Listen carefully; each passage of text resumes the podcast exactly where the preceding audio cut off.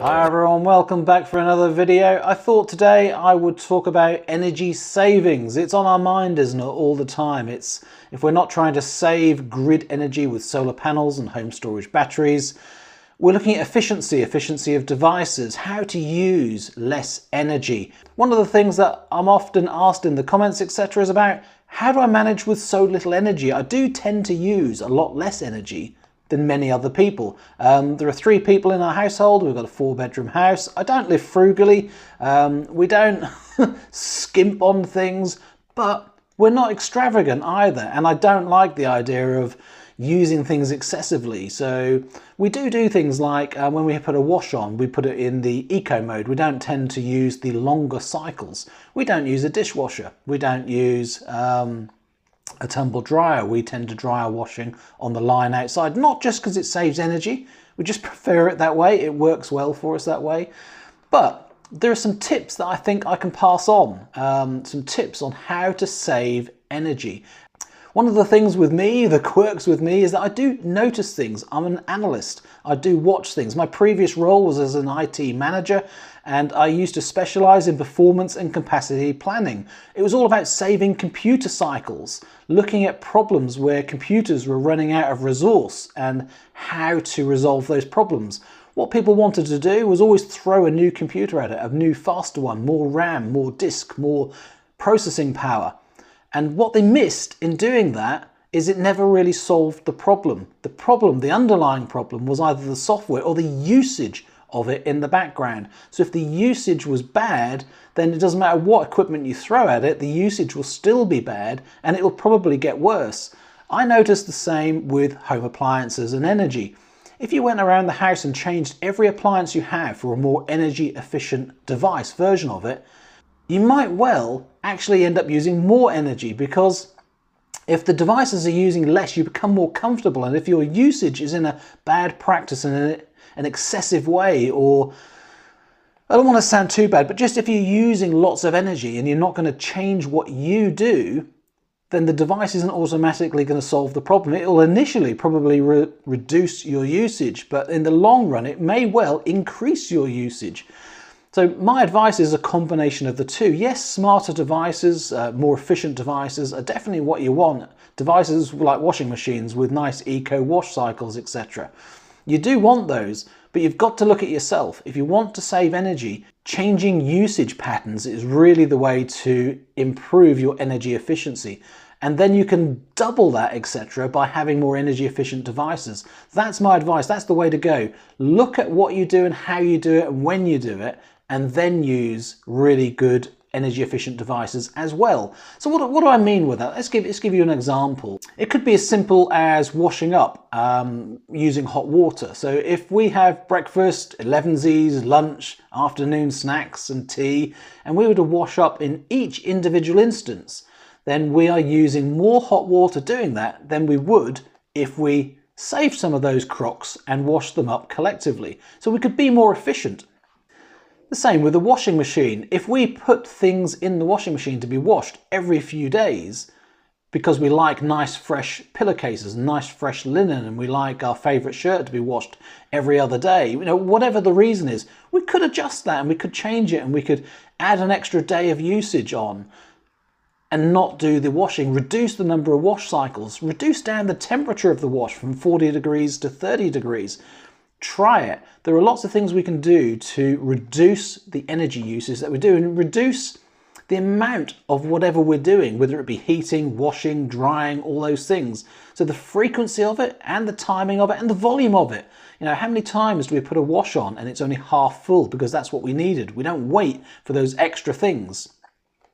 So it's the convenience factor of waiting more. If we spend more effort thinking about being efficient and trying to do those same tasks but in a more efficient way. We'll save more energy and that's what I recommend.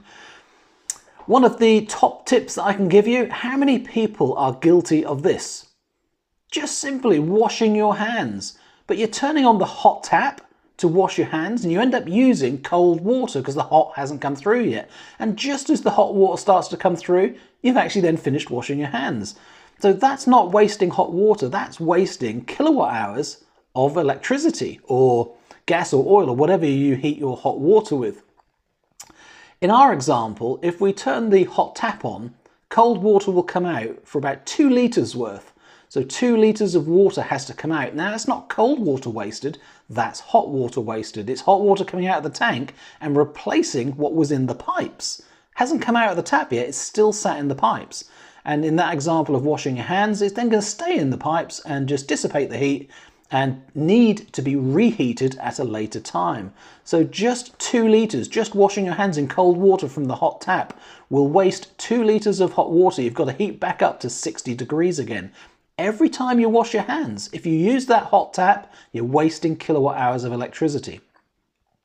So for us, I looked at uh, the volume of water used for washing up, and as I said, drawing off the cold water to become hot takes two litres, filling up just the bottom of the sink to do small amount of washing up, a couple of plates and a couple of cups, etc. That's five litres of water, so seven in total to do an initial piece of washing up. If we had more washing up to do, then I often fill the sink to somewhere between 8 and 10 litres of water in the sink, plus 2 for drawing off. So we are talking 10, 12 litres to do a bigger batch of washing up. One of the things that's really surprised me with the Mixergy tank that I've got, uh, it shows you the drops in amount of hot water you have available and doing a big load of washing up uses just about the same amount of hot water as taking a shower. Okay, I'm quick taking a shower, but we're talking 10, 12 litres of water. So it's quite surprising to me that, yes, I'm going to have a shower once a day, but I might wash up three or four times a day. And I didn't realize this. I didn't realize that the washing up was using and wasting more hot water than actually taking a shower. Unless, of course, I have a really long, indulgent shower. But, you know, it's, it's that analyzing, that looking and realizing, you know, did you realize how much kilowatt hours you're wasting washing your hands from the hot tap or the washing up? It's those sort of things, changing your usage pattern. Make sure you use the cold water tap just for washing your hands. Or aggregate your washing up to use less or try to use a little less water in the sink. I'm focusing on hot water because for us, hot water actually consumes quite a lot of energy, quite a lot of kilowatt hours. And when we're using oil, it's quite a lot of the oil usage as well. It's surprising how much energy heating all of that hot water is. If you've got a 200 litre hot water tank, it really is a lot of kilowatt hours. For us, I think the average is around four and a half kilowatt hours a day um, just for heating hot water. So that's a nice little chunk that we can save over a month if we nibble into that every single day. But I apply it to showers as well. If I know I'm going to take a shower, the moment you turn it on, how many litres are you wasting waiting for the hot water to come up to temperature? So for me, I like to We're getting personal here, aren't we? Uh, I like to take the shampoo, stick my head in the cold water, and make sure I've started washing while the cold water is running so that I'm using less hot water overall. It's maximizing that water you're running off and not just wasting it. Um, that I find quite important. And also very successful in reducing the amount of energy you're using. Apply that same principle to cooking. How many people preheat their oven before you put anything in because the recipe says it has to be at a certain temperature before you put it in. I mean, apart from baking, where it might be really critical what the actual temperature is at the moment you put that baking in, but how many people will notice the difference if you don't preheat your oven. I mean, I see it with Susan sometimes. She'll say she's preheating the oven, but then she'll go off and do something else and forget, and it'll be like 10 minutes the oven's been on and nothing's actually gone in because it's part of the routine of turning the oven on, getting it up to temperature before you carry on doing things. Changing that usage and not preheating or making sure that the preheat is much, much sooner will really help save some energy. And the same at the back end of cooking. I mean, obviously, when you've got your oven up to 200 degree temperature, then it stays at 200 degrees for quite a while afterwards. So when you're cooking whatever in the oven, and you've got within, say, five minutes of the end time, you can actually turn the oven off and let that residual heat in the oven do that final bit of cooking. You don't have to keep the oven going. It's all energy we can save, and at the moment we're wasting. So again, it's not really the device and the efficiency, it's just being conscious of where you're wasting the heat. Do you really want the heat from the oven where you'll just open the oven door and let the heat come out into the room and be wasted? Or do you want to minimize the time that the oven's on? Now that applies for everything. That applies um, if you're boiling things on the hob as well. Um, I often bring things up to the boil, then turn it off. It might take longer for that boiled water to heat and cook the item than what the prescribed time was in actual boiling 100 degree water. But you don't actually need the hob on for as long. You can use that residual heat to do the cooking. Same with an air fryer, the same with all those sort of things. You can use that residual heat. Leaving the item on less time will make it more efficient. I think this is one of the key things to think about that so many people I hear say, I just want to live my life. I just want to do what I want to do. I can afford the energy, so what does it matter? And that's the inefficient way of doing things. It's it's a very modern way of living, isn't it? That we want to consume because it makes it convenient for ourselves. We're not prepared to change. We're not prepared to compromise. We don't want to make any effort. But if you don't want to make any effort, you're not obviously going to save energy. So if you're here looking at energy savings, then this is why I go back to my point. You have to look at your usage and what can you change about how you do things and become more efficient because it does snowball. Once you start with one thing, it becomes easy and you don't notice you're actually doing it and then you'll do it with the next thing and the next thing. And ultimately you'll become more efficient naturally and it won't inconvenience you. It only seems like an inconvenience at the start. As I mentioned, one of the energy saving um, pieces of equipment we purchased was an air fryer. Um, my look at an air fryer, um, not because we use it for actual frying, but just cooking it. It's effectively just a small oven with a fan in it, and the fan circulates more than even a fan oven. So it, it's a more intense cooking environment. It's a smaller enclosure, a smaller space to heat. So of course it's more efficient. Um, and it does seem to cook things quicker and use less energy. So air fryers are a great way of going. Instead of using a large oven to cook a small item, then an air fryer is brilliant for doing those sort of things. So that I do recommend. But the one thing that we purchased, I would say this is my biggest, best saving. Um, not on the number of kilowatt hours it saves, but the most enjoyment factor I've had from making that saving. It was changing our television. We had a 41 inch um, LED television. In fact, it might not have been LED. I can't remember what actual style it was, but it was a full HD television, 41 inch, and it didn't have very good digital um, receiver in it. So we purchased a Humax separate device to record live TV with and to have that TV signal come through. So we had a Humax device and the television. And at some point, um, it got to the point with Humax smart devices, you know, the catch-up TV programs that were on it, they didn't work anymore and they were out of date and I couldn't update them. So to get those apps, I had to make a change, buy a new Humax device or buy a new television. So I decided to get a television with all the right smart features so that I didn't need the Humax box. So we bought a nice little Toshiba television, little, 55 inch, so we upped the size, the um, quality of the picture is massively improved, the sound is better, um, everything is better about it, and we don't need the Humax box. So now, not only is the television using less watts on standby and less watts in usage than what the old television was, it's a better television, and we don't have to have the Humax box. So we're making an energy saving with this new television, but also getting the enjoyment of having a better te television at all. And the amazing thing, £270. I can't believe it. In this day and age where everything is going up in price, everything seems expensive, I can still buy a brand new 55 inch television with all the right smart features and be really happy with it for £270. That really is a bargain for me and that really has pleased me being able to get energy efficiency, a higher quality and a low price. Very, very easy. So that's a no-brainer for me. Swap out inefficient televisions and all these extra devices and get one that does everything you want with more quality for not a lot of money.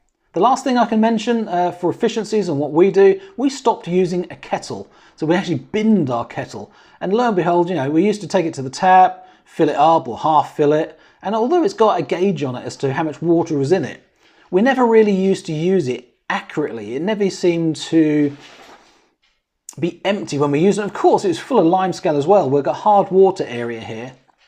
So there was always limescale at the bottom. So you always wanted to have more water in than what you needed because obviously you didn't want the last dregs to come out with all the limescale in it. Now instead, we actually boil it in a pan on the hob, which sort of sounds like it's going backward and it's a bit of an old way of doing things.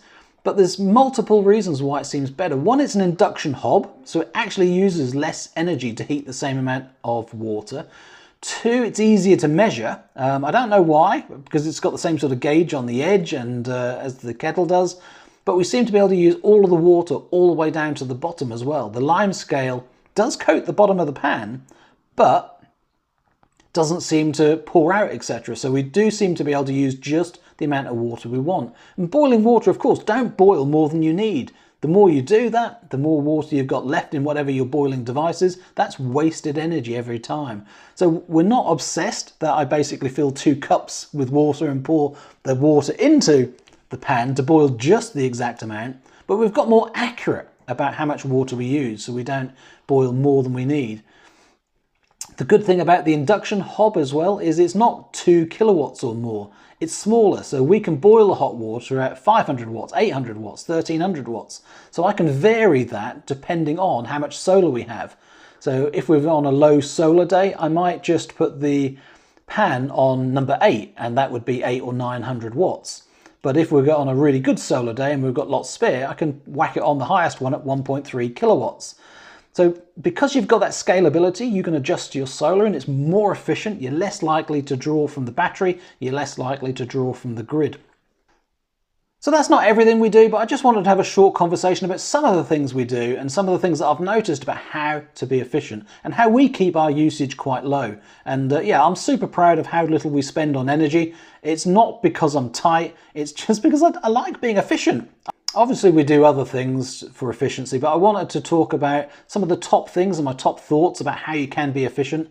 There's there's a lot of pride, I suppose, in not using a lot of grid energy and keeping your energy bills low. And I don't understand people that um, go the opposite way around and want to say, you know, look how many thousands of pounds I spend on energy, um, being proud of the waste. It's almost as if they know they're wasteful, they know they're not doing the right thing, but rather than going, I shouldn't be doing it, they'd rather big it up as if it's you know a really good thing, a badge of honour, and I really can't get that. We should all try to cut our energy usage. We should all be driving a little bit slower, using less fuel. We should all be cooking less and washing less and using less gas at home and oil and all, all of those things. It's, it's a scarce resource. And if we haven't learned yet, when are we going to learn? When is our society going to learn that energy is expensive? It's not something we can take for granted and we should use it sparingly. Anyway, I hope you enjoyed the video. I hope this makes sense. And I hope some of these things that I've talked about help you be more efficient. Let's hope so. If I come across any more that I think I should share with you, I'll do that as well. Let me know in the comments if you think this was a good idea, sharing energy efficiency tips and making that a discussion point. Let me know in the comments as well what you do to uh, keep those energy bills low. I'd really like to hear some great ideas and share them. Thank you so much for watching. As always, take care. See you again soon. More videos. Bye for now.